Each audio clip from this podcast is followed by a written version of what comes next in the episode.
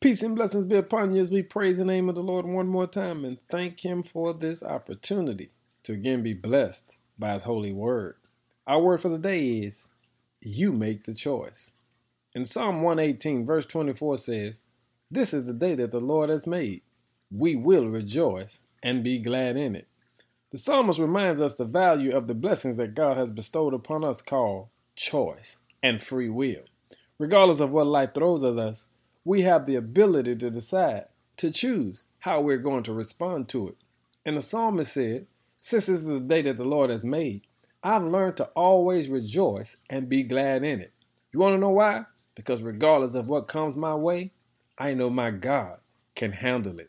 In Psalm 31, verse 7 says, I will be glad and rejoice in your loving devotion, for you have seen my afflictions, and you know the very anguish of my soul.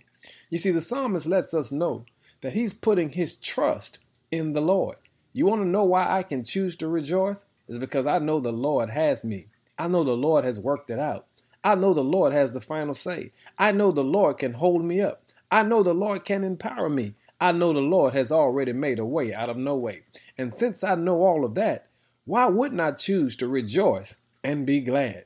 My God has never failed me, and He'll never fail me in the future. And so, what I know is that I can stand in His word, stand in His might, and stand in His power. I'm simply saying what the psalmist said I have made a choice to rejoice and be glad. What about you? If God has been good to you, then you ought to show some signs. This is the day that the Lord has made. We will rejoice and be glad in it. But you get to make your choice. Give him some glory. In Jesus' name. Amen.